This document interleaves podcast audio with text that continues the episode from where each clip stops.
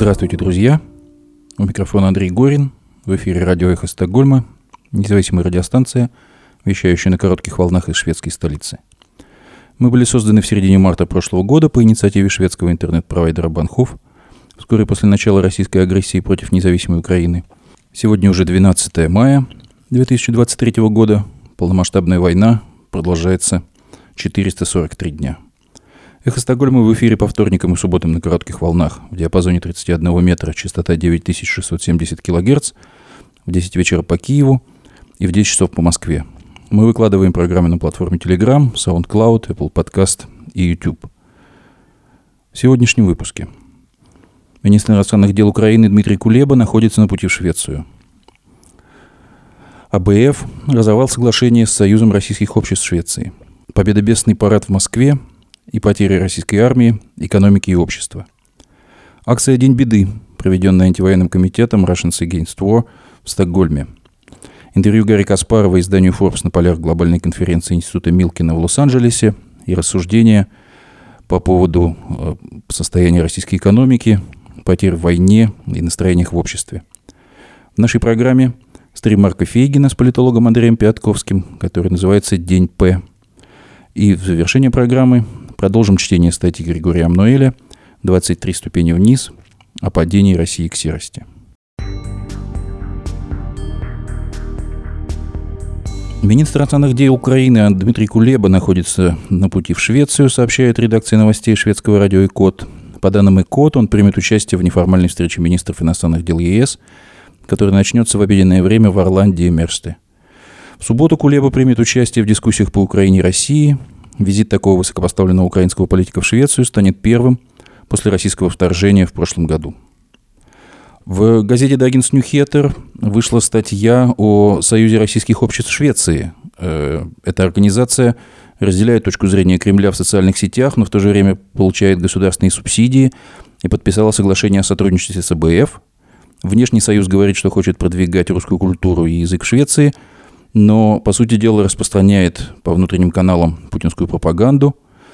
Как сообщается в публикации в Фейсбуке дома а бэ эф, а бэ эф уже разорвал соглашения, которые были подписаны с Союзом российских обществ Швеции после выхода этой статьи расследования Дагенс Нюхетер, материалы для которой, в частности, были предоставлены представителями антивоенного комитета в Швеции Russians against war. девятого мая, прошедшие дни, антивоенный комитет Швеции Russians against war провел акцию «День беды» The Disasters Day на площади Свободной Украины напротив, напротив русского посольства в Стокгольме.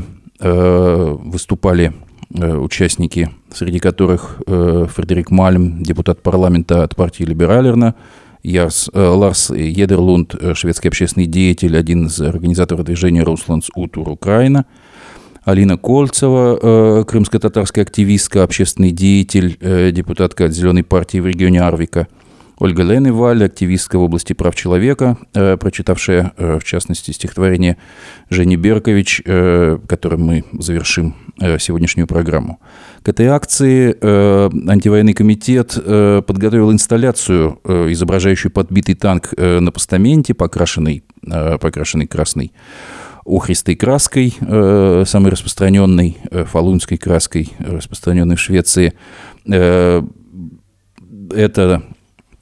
Открытие монумента э, несколько задержалось э, из-за проблем с транспортом, но каждый, пришедший на акцию, получил шанс приложить руку к его созданию. Э, и, как пишут организаторы э, в телеграм-канале, количество поддержки и тепла, которое мы получили в результате этой маленькой неувязки, сложно подсчитать. И для нас это самый большой подарок, э, на который мы даже не смели рассчитывать. В... В нашей программе э, небольшое интервью с активистом э, антивоенного комитета и автором проекта э, «Подбитого танка» Алексеем Карихом.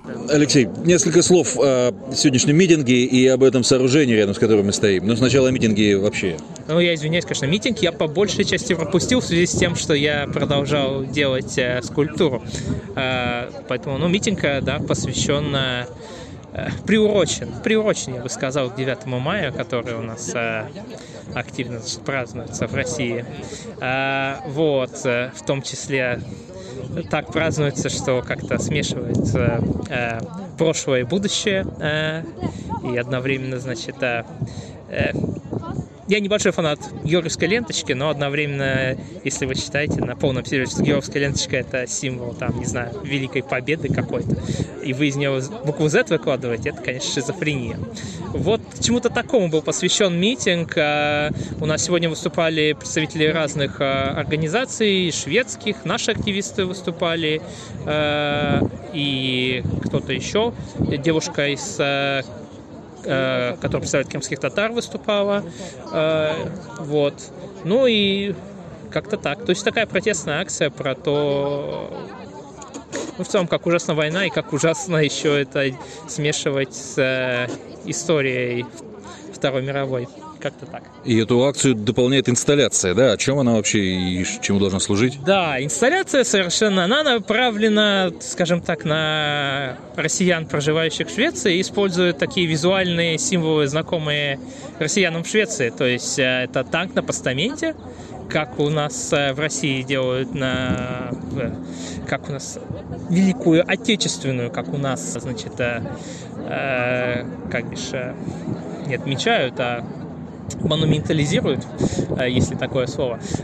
Вот, соответственно, ну и в других там бывших советских странах можно такое увидеть, в Восточной Европе. Но вместо традиционной тридцать четвёрки у нас стоит подбитый Т девяносто, как сейчас подбивают в Украине. Соответственно, он демонстрирует как раз абсурдность этого тезиса о том, что война в Украине продолжает, это каким-то образом продолжение Второй мировой или Великой Отечественной, и при этом мы выбрали такой подбитый танк, чтобы продемонстрировать даже не только абсурдность, но и полную некомпетентность и слабость путинского режима. Ну и, соответственно, цвета мы тоже выбрали такие красно-черные, чтобы подчеркнуть нездоровую озабоченность российской пропагандой темой украинского национализма. Э, вот пусть они любуются красно-черным в окна своего посольства. Спасибо большое. Успехов. Этот танк, э, который был установлен э, в качестве монумента сгоревшего танка у посольства э, Российской Федерации в Стокгольме, демонстрирует э, гротескность утверждений путинского режима о том, что эта война является некоторым образом продолжением так называемой Великой Отечественной, э, название, используемое в Советском Союзе и России для э, описания участия э, Советского Союза э, на Восточном фронте Второй мировой войны в период между тысяча девятьсот сорок первым и сорок пятым годами. Так э, говорится на сайте Антивоенного комитета в Швеции Russians against war. Можно прочитать об этом, соответственно, на сайте russians against war точка эс и.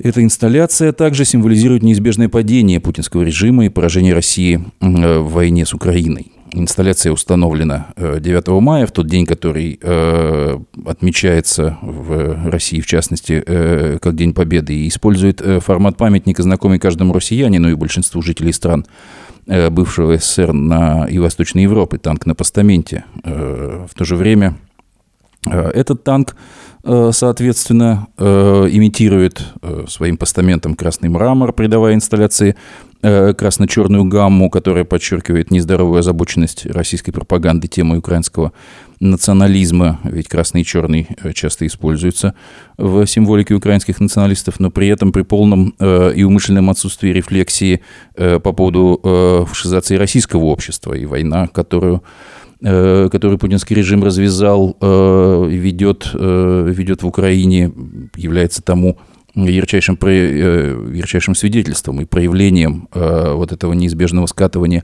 к фашизации недосоветизированного режима, да, по сути дела, режима, являющегося, по сути, перерождением, перерождением вот этой вот советской, советской антисистемной, антисистемной концепции противостояния, противостояния всему, всему миру. В завершение митинга э, о котором, о котором мы говорим, были прочитаны стихи поэтессы Евгении Беркович, которая задержана, задержана не так давно. Об этом мы еще расскажем ближе к концу нашего выпуска. И, собственно, эти стихи, звуковую дорожку с ними поставим в качестве завершающей, завершения нашей программы. Последний парад, который, который состоялся, собственно, девятого мая в Москве, наводит, наводит на некоторые размышления, которыми хотелось бы тоже с вами поделиться. Многие пишут о том, что парад девятого мая этого две тысячи двадцать третьего года в Москве однозначно показал деградацию путинского войска и путинского режима в целом. Многие об этом пишут и говорят. Интересно, насколько действительно сократился военный потенциал путинского режима за шестнадцать месяцев между концом декабря две тысячи двадцать первого года и концом апреля две тысячи двадцать третьего. Каждый, каждый день военное командование Украины дает сводки потерь российской армии. И с начала войны ВСУ уничтожили не менее десять тысяч путинских танков и бронемашин, не меньше восемьсот боевых самолетов и вертолетов, четыреста и четыреста, огромное количество артиллерийских систем, систем залпового огня. В итоге представляется, что военный потенциал путинского режима сократился за шестнадцать месяцев на сорок процентов или больше. И, кажется, великолепным доказательством и свидетельством этого стал жалкий военный парад в Москве, детали которого может узнать всякий, кто желает, желает посмотреть на это, на это зрелище.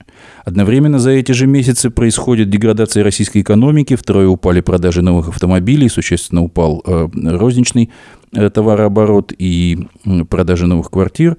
Но важно то, что происходит, несомненно, и, и деградация, деградация общественная, дальнейшая атомизация общества, распад, распад социальной коммуникации, когда общество перестает быть, перестает быть политическим актором из страха, из страха репрессий или трусливо поддерживая, поддерживая власти, не имея никакой собственной, собственной повестки дня, пытаясь таким образом присоединиться, присоединиться к единственному наблюдаемому, наблюдаемому публично, наблюдаемой публичной инстанции, да, который, который оказывается, и оказывается собственно, собственно российская власть.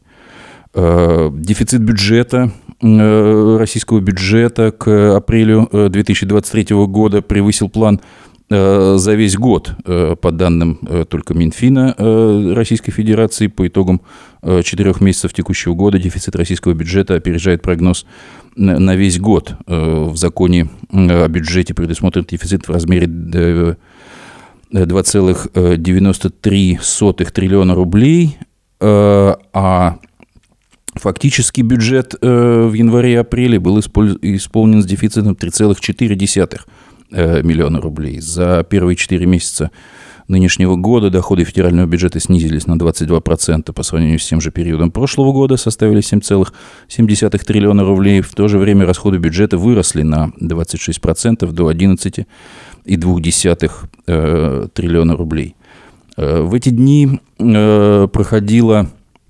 проходила конференция Института Милкина в Лос-Анджелесе, в ходе которой по, по тем же самым темам и вопросам, которые приходят в голову в связи с этими, значит, событиями, датой восьмого и девятого марта, победным парадом в Москве, на эту тему размышлял и дал, дал интервью Дал интервью изданию Forbes известный политик, общественный деятель Гарри Каспаров, и некоторые соображения из его, некоторыми его соображениями я тоже хотел бы поделиться. Каспаров говорит, что он в оппозиции к Путину долгие годы, и первая статья, предостерегающая об опасности его режима, была написана в далеком две тысячи первом году, и дальше выходили книги, статьи и движение «Объединенный гражданский фронт», которое создал Гарри Каспаров с самого начала с самого начала своего говорила о том, что Путин, значит, война, и наша цель, наша цель демонтаж путинского режима, как Гитлер, который подробно расписал дорожную карту своих преступлений в «Mein Kampf», также Путин был очень откровенен в своих идеях, мечтал восстановить Советскую империю, считая, что распад СССР стал крупной геополитической катастрофой. В две тысячи седьмом году, чувствуя себя очень уверенно, открыто бросил вызов лидерам свободного мира, говоря, что НАТО должно уйти к границам девяносто седьмого года, и нет никаких сомнений, и тогда не было, говорит Гарри Каспаров, что, будет, что Путин будет продолжать свою агрессивную политику, расширять ее географию до того момента, пока не будет остановлен. Очень жаль, что свободный мир предпочел сторону компромиссов и продолжал искать точки соприкосновения с этим режимом, когда уже все было предельно ясно, продолжает Каспаров. Даже сегодня, по прошествии пятидесяти месяцев этой ужасной войны, из разных частей мира мы слышим голоса, призывающие к компромиссам за счет Украины. Все это происходит на фоне того, что девяносто процентов украинцев, несмотря на страдания и кровопролитие, готовы и дальше сражаться за восстановление своего суверенитета. К сожалению, эта война не закончится, пока Путин сохраняет власть. Он сжег все мосты, он осознает, что отступать некуда, поэтому он будет продолжать убивать столько, сколько ему позволят ресурсы. Единственный способ остановить войну э, – это полностью освободить украинскую территорию от российских оккупантов. И самое главное – навсегда забыть о переговорах с Путиным, забыть об идее оставить Крым или какие-то украинские территории России. Только полное освобождение Украины начнет процесс освобождения России от путинского фашизма и приведет к миру в Европе. Запад все еще продолжает играть в сложные игры, но мир настанет только тогда, когда эти игры закончатся, говорит Гарри Каспаров. Репрессии в России продолжаются, несмотря на праздники. Так, бывшего учителя истории из Коми приговорили к пяти с половиной годам колонии. Суд приговорил бывшего преподавателя из Коми Никиту Тушканова к пяти годам и шести месяцам колонии, сообщает Сота. Также ему назначили запрет на администрирование сайтов на три года.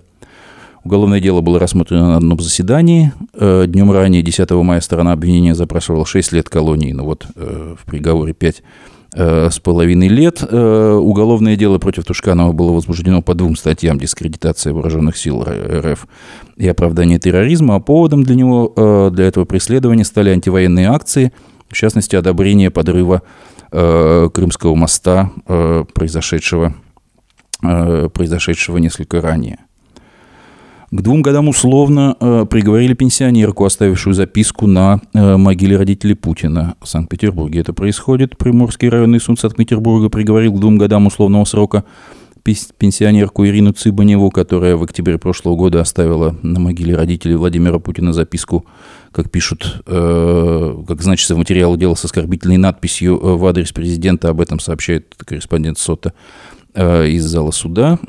Также Цыбаневой назначили два года испытательного срока. Ее признали виновной в надругательстве над местами захоронения по политической ненависти. Накануне гособвинение запросило для нее три года условно. В записке, которую Цыбанева оставила на могиле родителей на Серафимовском кладбище еще шестого октября две тысячи двадцать третьего года, это, собственно, накануне дня рождения Владимира Путина, говорилось: «Родители маньяка, заберите его к себе, от него столько боли и бед, весь мир молит о его смерти». Дальше неразборчиво: «Смерть Путину, вы вырастили урода и убийцу», приводит, приводит этот текст портал «Медиазона».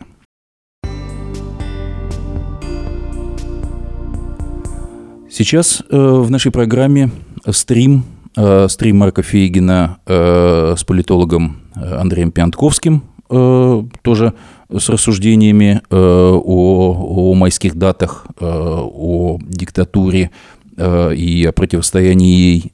Стрим называется «День П».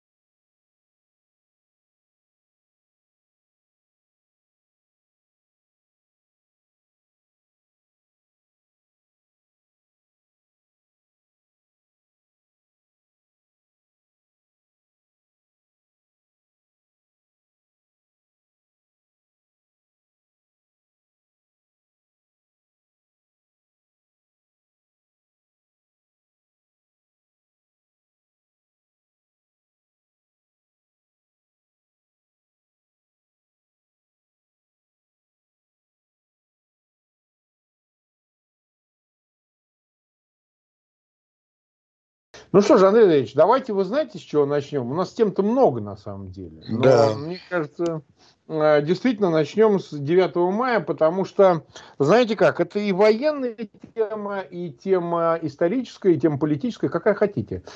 Путин, который своим поведением, он же ведь знаменует то ли поражение, то ли самое его канун, то есть такое дыхание конца. В чем, вы скажете, да, ну, риторически. А вот хотя бы в том, что он до последнего момента решал, появиться ему публично непосредственно или, или значит, все-таки попытаться каким-то образом на дистанции, на ревизионном безопасном расстоянии рассказать снова о нацистах, о борьбе с Западом треклятым и всему такому. Он прикрылся, прикрылся значит, семью приглашенными первыми лицами Центрального азиатских республик, плюс Пашинян из Закавказья, с тем, чтобы, не дай бог, его не убил дрон или что-то подобное. И это свидетельство, ну, в общем, когда такое значимое событие, идеологическое событие, победобесие, э, проходит в самом сердце э, имперской Москвы, и вот э, нужно себя предохранять то ли дистанцией, видеосвязи, то ли э, живым щитом в виде, э, значит, э, менее важных персон, значит, менее ценных исторически, как ему показалось, чтобы рассказать одно и то же бубнение, значит, проговорить про то, что Россия продолжает вот уже пятнадцать месяцев воевать с нацистами, подстрекаемыми Западом и так далее. Это сильно отличается от всего, что было в прежние годы, и даже от того, что было в прошлом году. Сильно отличается, потому что выходить не с чем. Знаете, как обычно в канун таких событий э, прогнозируют, что он там то ли войну объявит, то ли бомбу запустит, то ли новую мобилизацию. И в общем и целом ничего не происходит. Он опять одно и то же, одно и то же, одно и то же. Э, помнится, в прошлом году мы тоже посвятили эфир девятого мая. Ваш тезис о сморчке под пледиком. Ну, в принципе, он мало изменился. Значит, э, продолжает сморщиваться. А накрывать его уже будут саваном, по-видимому. Поэтому давайте обсудим, собственно, с чем ему можно было выйти и э, с чем он не вышел, собственно говоря, э, в опасении, что это будет последнее его публичное выступление. Э, вот, скажем так, да, с каким итогом он этим пятнадцати месяцам подошел, подошел значит, к девятому мая, двадцать третьего. Ну, кстати, относительно предохраняться... Предохранять себя нужно было его родителям, которые, между прочим, до сих пор, мы это уже, да. до сих пор неизвестны. Вот. А что касается, вот, помнили мою метафору «сморчок под пледиком», я бы сказал, что сегодняшнее последнее представление было бы уместно назвать уже «сморчок под ковриком», как промежуточный этап, где уже будет сморчок действительно под саваном. Нет, но все, все это действие оставляло, конечно, впечатление фейковости. Ну, во-первых, мы не знаем, какой из Путиных был там или Бункерный, или Удмурт, или, или Говорун. Кстати, многие наблюдатели необычные такие интонации голосовые заметили. Ну вот меня, я не могу не поделиться, меня это каждый раз в последние годы возмущает и здесь. Вот эти абсолютным фейком, вот эти увешанные железками негодяи. Ну сколько можно, кому можно столько лгать? Слушайте, в сорок пятом году, само, если ты был самым молодым солдатом, там, сыном полка, ну тебе восемнадцать лет было, прибавляйте да. семьдесят шесть. То есть вся эта сволочь хочет, чтобы мы поверили, что им девяносто шесть лет, если бы им было тогда восемнадцать, а судя по медалям, их легенда не на восемнадцать, ну, ну все они должны быть столетними старцами. Ну сколько да. это можно продолжать так нагло, нагло врать? Наверное, это я не один возмущался и как-то захотел немножко э, смягчить это срам, срамоту прикрыть, официальная пропаганда, нашли реальную биографию некого чекиста Блохина, который сидел там рядом с Питером. Так его военные подвиги, оказывается, были в сорок девятом — пятьдесят третьем годах. Он расстреливал э, украинских повстанцев. Он был палачом э, в системе, э, я не знаю, как тогда называлось, эн ка вэ дэ, там, эм гэ бэ. Вот, вот это единственные живые ветераны. фейковый танк. Тесты, так это их праздник, это их праздник, в общем, да, мой, их конечно, праздник, да. Идеологически обоснованно. Да. Они выжили, они выжили, естественно. Фейковые вооружения, фейковые, да, ну, вы, основные мотивы вы, конечно, это легко отбарабанить все эти там Запад против нас, англосаксы. Вы еще забыли один пунктик — семейные ценности. Семейные ценности. Да, да, да. Конечно, человек там, ну, у которого там с десяток кабайонышей каких-то, которые он выстраивает дворцы с золотыми сортирами, он еще учит, он не учит, ничего он не учит, он объясняет, что послал умирать, убиты наши безвозвратные потери уже минимум сто тысяч человек ради того, чтобы там было папа, мама, а не второй родитель. Родитель один, родитель два. Родитель, да. Два, родитель два. Я бы немножко внес уточнение в наш заголовок, я бы это назвал «Самый длинный день П». Потому что этот день П продолжается. Символично, что вот это жалкое выступление под ковриком, она сопровождается событиями, событиями крайне, крайне неприятными для путинского режима и десятого, и одиннадцатого числа. Но самое главное, конечно, это, это game changer, как говорят э, англосаксы. Это ракета Storm Shadow. Да, это объявлено. Это такой же геймчейнджер, такое же изменение правил игры. Ну, это можно сравнить только с появлением Хаймерсов. С появлением Хаймерсов они много изменили. Вот это такая же вторая, такая мини-революция в военном деле. И как это очень важен политический посыл. Вот буквально несколько часов назад министр обороны Великобритании Бен Уоллес выступал в Палате общин. Как раз он объявил, доложил и королю Карлу Третьему, и британскому народу о том, что Великая Британия решила предоставить Украине эти ракеты. Дальность их – это загадка, никто не знает, от двухсот пятидесяти километров до семисот. Фирмы, производящие, тщательно, тщательно скрывают. Но это, как минимум, они достают по всем целям в Крыму. Вот Бен Ходжич нас все время баловал вот этой картой. Да, ну просто столько событий, что они трудно сохранить какой-то, только в рваном ритме можно их разговаривать. А карта с тридцатью тремя сотнями объектов для уничтожения на полуострове Крыма. Все это готово.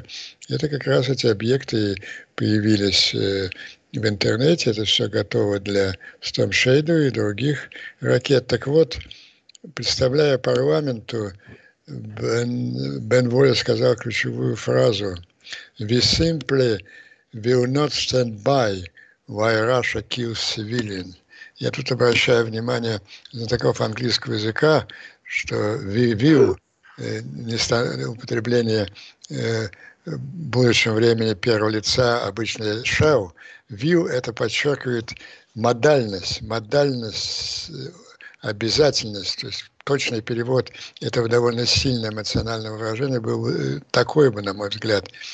Мы просто не можем себе оставаться равно... мы просто не можем себе позволить оставаться равнодушными, когда Россия убивает гражданских. Это приговор, приговор Путину. Это не просто определенный вид вооружений, который поставлен в Великобритании. Они давно собирались поставить long-range дальнобойные ракеты.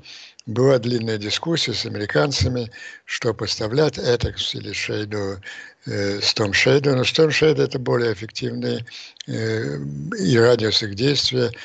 И они совершенно... Вот уже два, два дня идет вой на российских каналах, вой военно-технический. Ходоренок и Коротченко объясняют нам, что никакая система ПВО не может с ними справиться. Вот сегодня Ходоренок снова отличился. Он с каким-то таким своим генштабистским садизмом бросал в лицо несчастной Скобеевой перечень пунктов, по которым будут хреначить Storm Shadows: Сочи, Краснодар, Новороссийск. Страшно было смотреть на лица присутствующих в публике. Ну, давайте вспомним такую историю этого процесса. Это же началось не вчера. Ну, это началось ровно год назад, после поражения российских войск под Киевом, Сумами и Черниговым. Возникла классическая в фашистском государстве проблема. Кто виноват в поражении? Фюрер или бросивший страну в эту авантюру, или бездарные генералы, которые не смогли исполнить гениальный замысел фюрера. Ну, это острейшая проблема для Путина была. И он спустил двух псов, их тогда два было, один из них постепенно уполз в свою Чечню. Это Пригожин и, и Кадыров, мы же помним, с марта примерно. Да, собственно, в своем э, таком самом подробном опусе Пригожин это описывает. Кстати, как бы отмежевываясь, подчеркиваю, что никакого отношения к разработке плана из его не имел. А вот как, когда обосрались, мы в марте почувствовали, что Россию нужно спасать. И мы бросили все в Африке и пошли ее спасать. И там... А так Путин стал использовать э, Пригожина и Кадырова для атаки на генералитет. Конечно, она была инициирована Путиным, она его спасала просто. И, ну, там дальше более интенсивно в прошлом году он нападал на Шойгу и Герасима, и, и тот, и другой, помните? Срывать погоны, да, босиком на фронт, да, да, да. Искупать, да, да. искупать вину, и его боевики там показательно из пулеметов портреты Герасимова и Шойгу. Разве это все, это все путинская акция, но она уже вышла из-под контроля. Путин все это породил. По-моему, первый такой пик этой конфронтации, какой-то узел серьезный, произошел, я неоднократно, мы с вами об этом говорили, в ночь с десятого на одиннадцатое января, когда к Путину явились Шойгу и Герасимов и потребовали у него, видимо, так я реконструирую события, две вещи. Во-первых, снять с поста руководителя операции Суровикина, какая-то странная роль при живом начальнике генерального штаба, и, ну, поставить, вернуть Герасимову возможность действительно выполнять свои обязанности начальника генерального штаба и непосредственно руководить ВНП. И второе, оградить их от этих постоянных оскорбительных нападок Пригожин. Ну, Путин, как всегда, выбрал компромиссное решение. Он всегда нерешителен в таких ситуациях.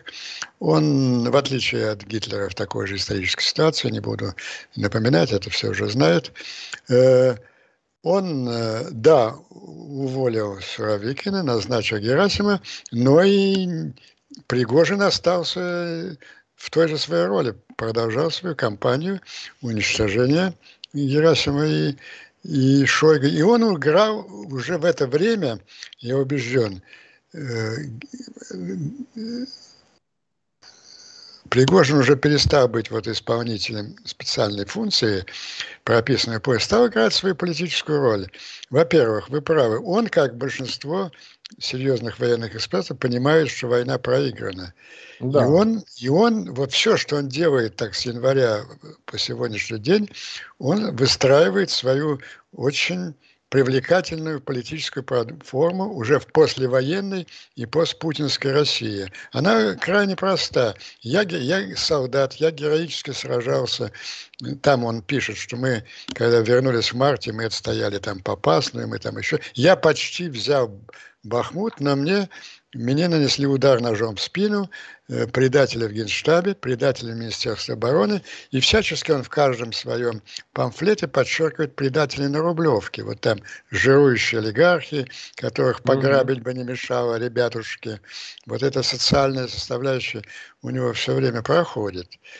И он, в общем, убедил в том, что, а в этом легко было убедиться, он прав, что Шойгу и Герасимов, во-первых, воры, они разворовали армию до такой степени за двенадцать лет, что этим несчастным мобикам не только оружие, но даже обычных так, гимнастерок не могли найти, что они бездарные, конечно, полководцы, ведут страну к поражению. Его же сейчас, ну вы же, так же как я, просматриваете так по диагонали патриотический канал. Он герой, герой турбопатриотов, он герой этих легендарных военкоров. И, в общем, то, что э, Герасимов и Шойгу говно, это уже общее мнение. И вот последний, последний этап он начал довольно быстро переходить в последние дни. Ну, во-первых, сначала он написал обращение к троим, Путину, уже не просто Шойгу, Герасиму, Шойгу, Герасиму и Путину, требуя боеприпасов, которым ему не хватает, а когда он не получил нужного. Да я, не, я думаю, что все это крик о, о боеприпасах, это, это игра. Ну, им всем не хватает боеприпасов. В чем его реально ограничили в другом, в пушечном мясе заключенных. Шойгу и Герасимов, такие же два бандита, они собрали, поняли все это пригожинское ноу-хау и стали хватать заключенных для своих собственных ЧВК. Кстати, абсурдность нашей всей ситуации. В Министерстве обороны есть три ЧВК. Всего ЧВК около сорока. Есть три ЧВК у «Газпрома». Есть ЧВК у каждого серьезного такого сырьевого губернатора, у которого есть какое-то барахлишко в губернии. Ясно, что эти ЧВК и Пригожиным, и другими создаются для борьбы с Украиной. Они только мешают войне с Украиной, как показывает конфликт того же Вагнера с Генштабом. Они создаются для следующей войны. Просто почти дословно по Ленину. Ленина, помните, лозунг, который перевернул весь мир? Превратим войну империалистическую в гражданскую. Ну, я несколько ну, раз, вот. несколько раз поправлял Ильича, в данном, вернее, корректировал его в данной исторической ситуации. У нас это не гражданская, это мафиозная будет война. Превратим, превратим войну империалистическую в мафиозную. Вот эти двадцать семь мафиозных ЧВК, они вы, выстроились на низком старте начать борьбу за бесхозную собственность, потому что с поражением России, с поражением Путина, с его неизбежным уходом после вот того сценария А, который мы обсуждали, остается бесхозная громадная, громадная собственность. Ведь э, у нас же нет в стране частной собственности, она вся мафиозная, как-то замкнута через целый ряд посредников на администрацию президента. А с уходом администрации все договоренности теряются, и все, собственно, никому не принадлежит, а принадлежит человеку с ружьем, или, вернее, в современной ситуации, человеку с ЧВК. И, и, и очень неплохая аллитерация получается, человек с ЧВК. Вот на эту реальность работает, работает работает Пригожин, возникает естественный вопрос, а почему его до сих пор не убили? Ну, хотя бы те uh-huh. же конкуренты. Ну, то, что его не убили до девятого числа, объясняется тем, что, конечно, его жаждали убить э, э, Шойгу, Шойгу и Герасимов, но они опасались это делать без санкций Путина. Они считали, естественно, Пригожина человеком Путиным, и как-то на такой резкий шаг они не, не рискнули пойти, даже хотя понимали, какую угрозу их собственной жизни представляет этот человек. Но вот после, после счастливого старикашки, законченного мудака, ситуация меняется. Ситуация меняется, и возникает вопрос, а почему же он и сейчас не боится, что его убьют? Ну, видимо, он, видимо, он знает что-то, что не знаем мы. Ну, то, что у него есть... Есть поддержка в вооруженных силах, есть. Ну, а генералы Суровикин и Мезенцев, это просто два генерала, очень большие генералы. Один, по-моему, генерал армии, другой генерал-полковник. Один из них демонстративно, после того, как его уволили с поста замминистра обороны, перешел к тому же Пригожину, я не знаю, в кого там, адъютанты, денщики, там, я не знаю, политруки, но это же некий клан этих генералов, то есть там какие-то младотурки, которые ненавидят Шойгу и Герасимова не меньше, чем Пригожин, они, безусловно, есть. И, и Пригожин ориентируется, в частности, на них. Ну, очень подробно говорили все инсайдеры о его тесных связях с Золотовым и этим знаменитым Дюминым, охранником Путина, который сейчас губернатор Тульской области. Это все замечательно, но после того, как он попер на Путина, почему он продолжает так, значит, эти люди, он считает, что есть его люди, которые готовы его поддержать и в столкновении Путина. В любом случае, все это свидетельствует, любая интерпретация этих событий, невероятных, в любой нормально функционирующей армии, свидетельствует о ослаблении позиции Путина, о потере диктатором Вот самый главный инструмент диктатуры – монополия на насилие. Монополия на насилие теряется. Вот на эти животрепещущие вопросы мы и получим ответ в ближайшие, наверное, уже дни. А я вот не случайно написал такой твит. Его действительно, если у него нет поддержки людей, которых не шокировал, не шокировал его пост о, о счастливом дедушке, тогда его убьют, конечно, в ближайшие дни. А если нет, то у этой группы людей вполне есть шансы, ну, произнести под... Лебединое озеро, что товарищ Путин совершил ряд серьезных ошибок в украинском вопросе.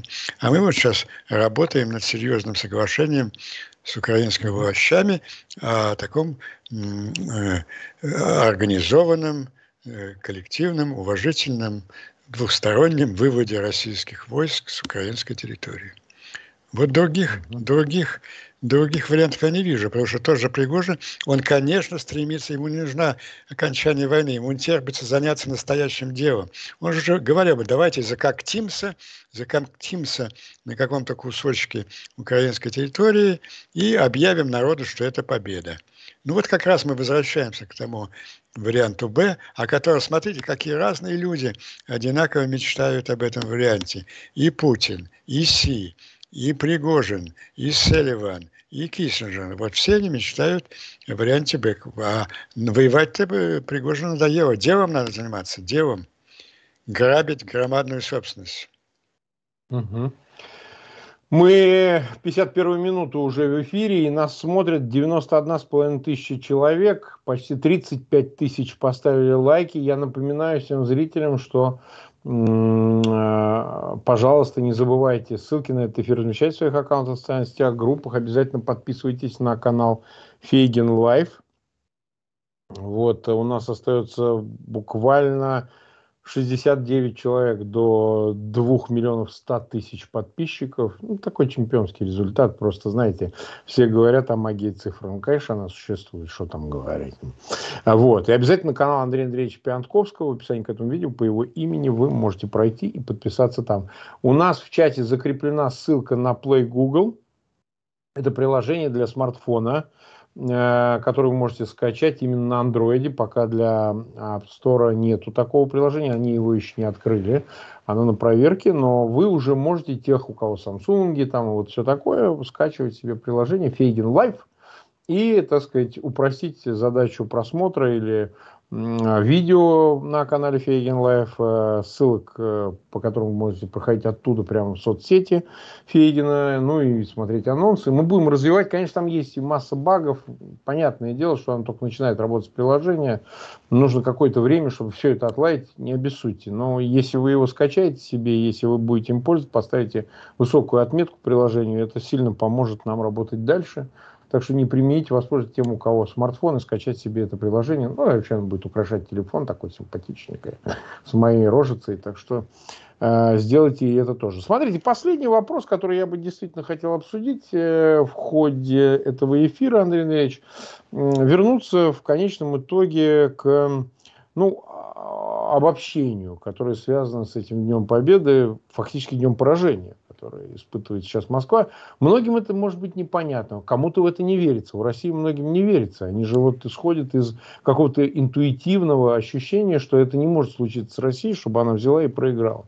А мы как бы пытаемся их приземлить, дать им какую-то реальную картину историческую и всякую другую событие, которое должно примирить их с неизбежностью, фатальностью этих, этих, этой динамики, этих обстоятельств. Я бы хотел понять следующее. Насколько, вообще говоря, вместе с поражением в этой войне, я имею в виду против Украины и агрессии, Украина, оккупация земель, э, исчезнет и миф о победе? Вот так поставим вопрос. Вот он долгое время, долгие эти два с половиной десятилетия, для Путина особенно, ну, в меньшей степени в девяностых годах, хотя тоже, но и там на позднем брежневском периоде, на излете Советского Союза, играл, ну, какую-то несущую роль, конструкцию этого Дня Победы. Вокруг этого там не знаю, нарастало какое-то мясо идеологическое, обоснование, а почему так, почему это.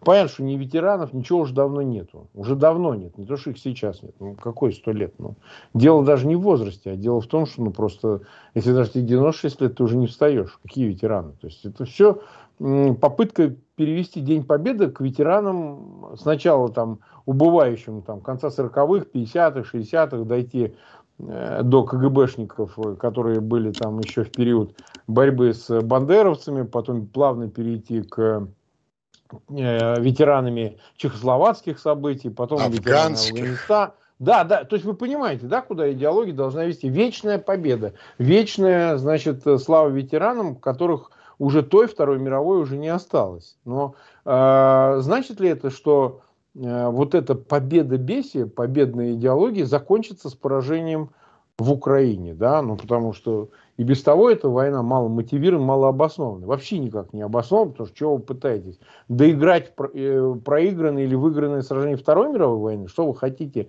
захватом Киева поставить, как они говорят, точку, Россия война не начинает, Россия войны, войны заканчивает, или вы хотите, так сказать, продолжить это победобесие дальше, но шансов на это ноль.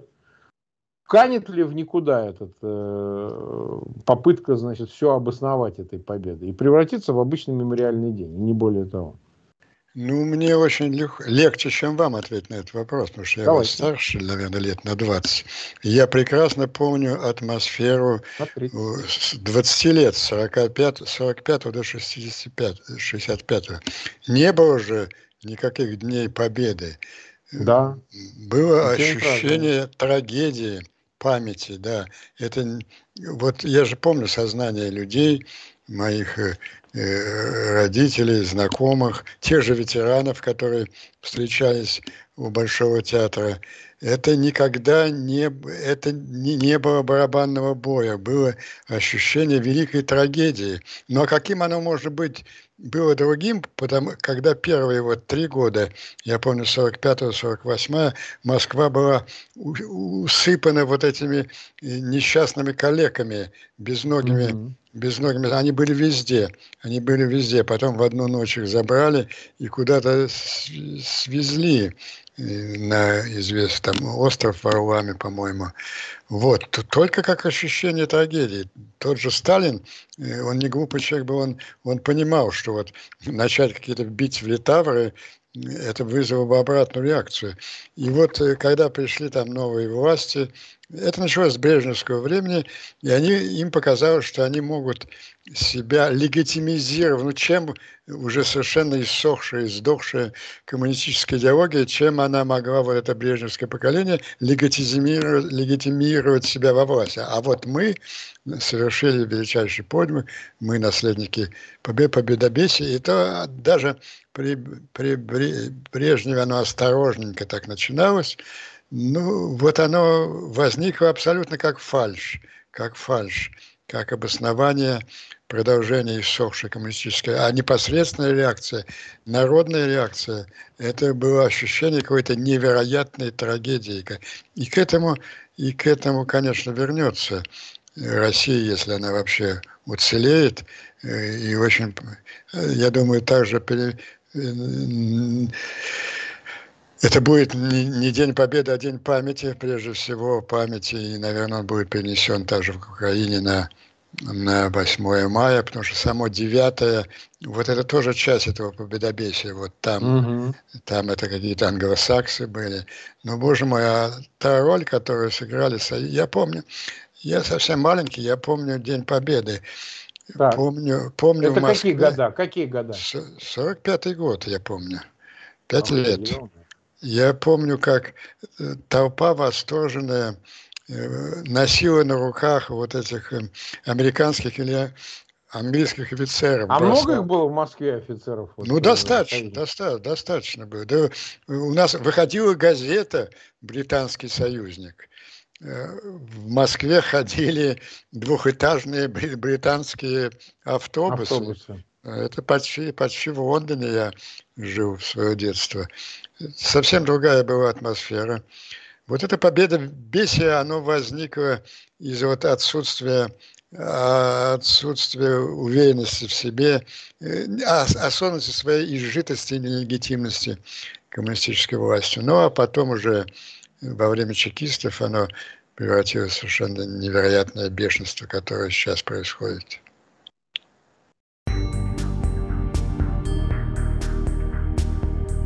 Это был стрим Марка Фейгина э, с политологом э, Андреем Пионтковским.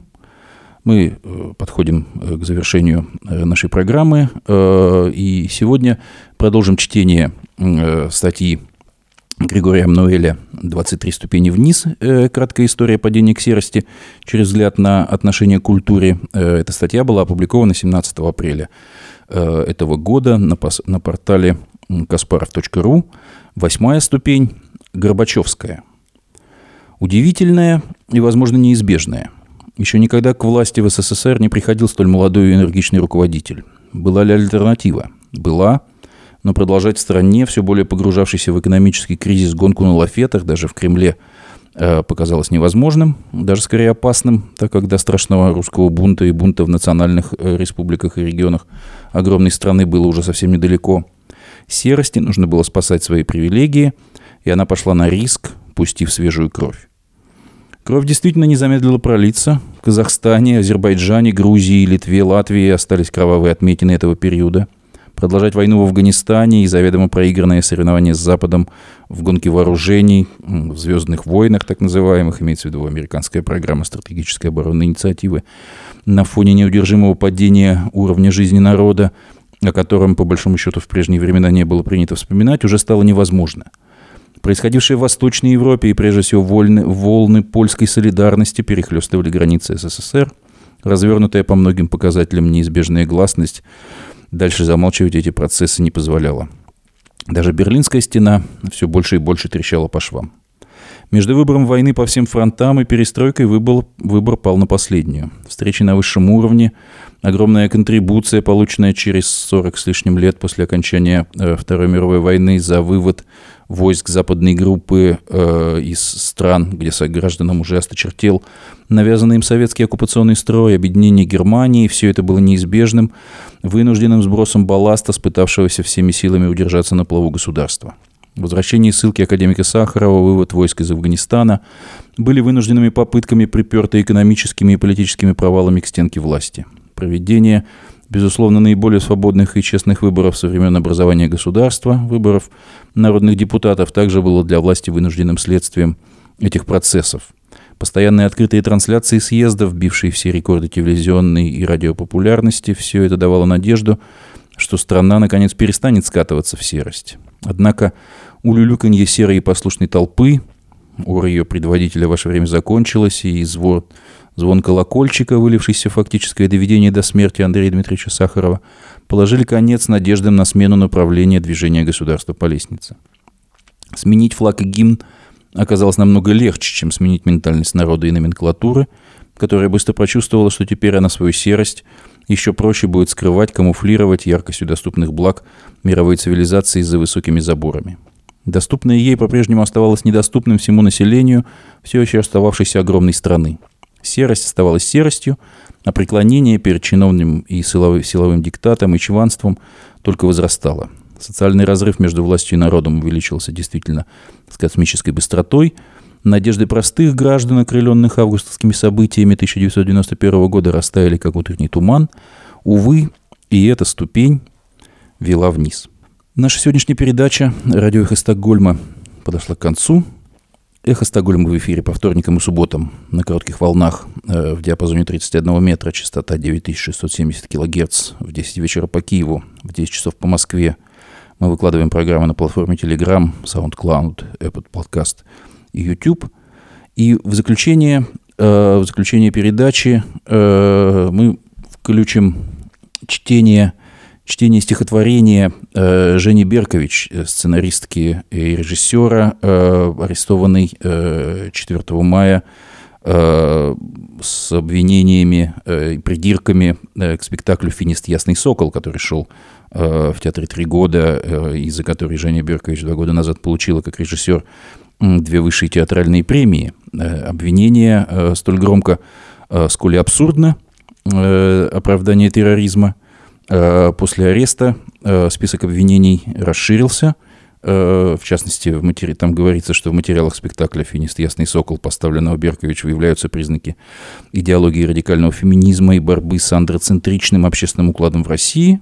То есть вот это теперь оказывается, э, оказывается подсудным и недопустимым, борьба с андроцентричным, э, в частности, э, общественным укладом.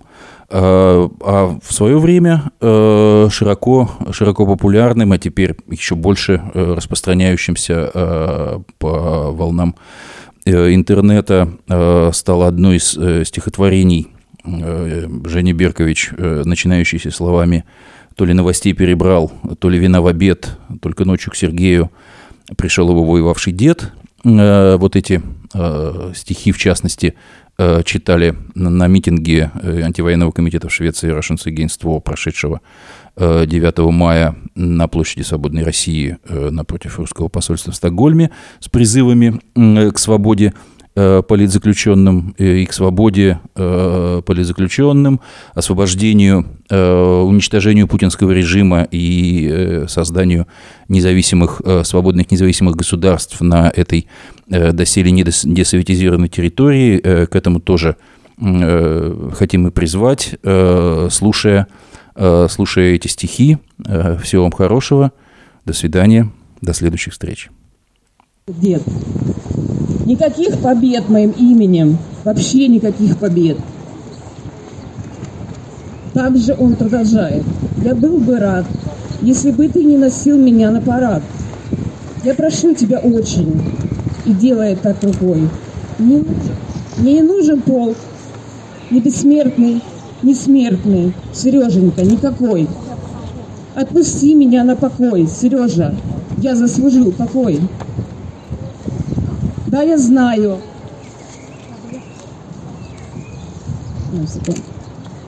Да, я знаю, что ты трудяга, умница, либерал.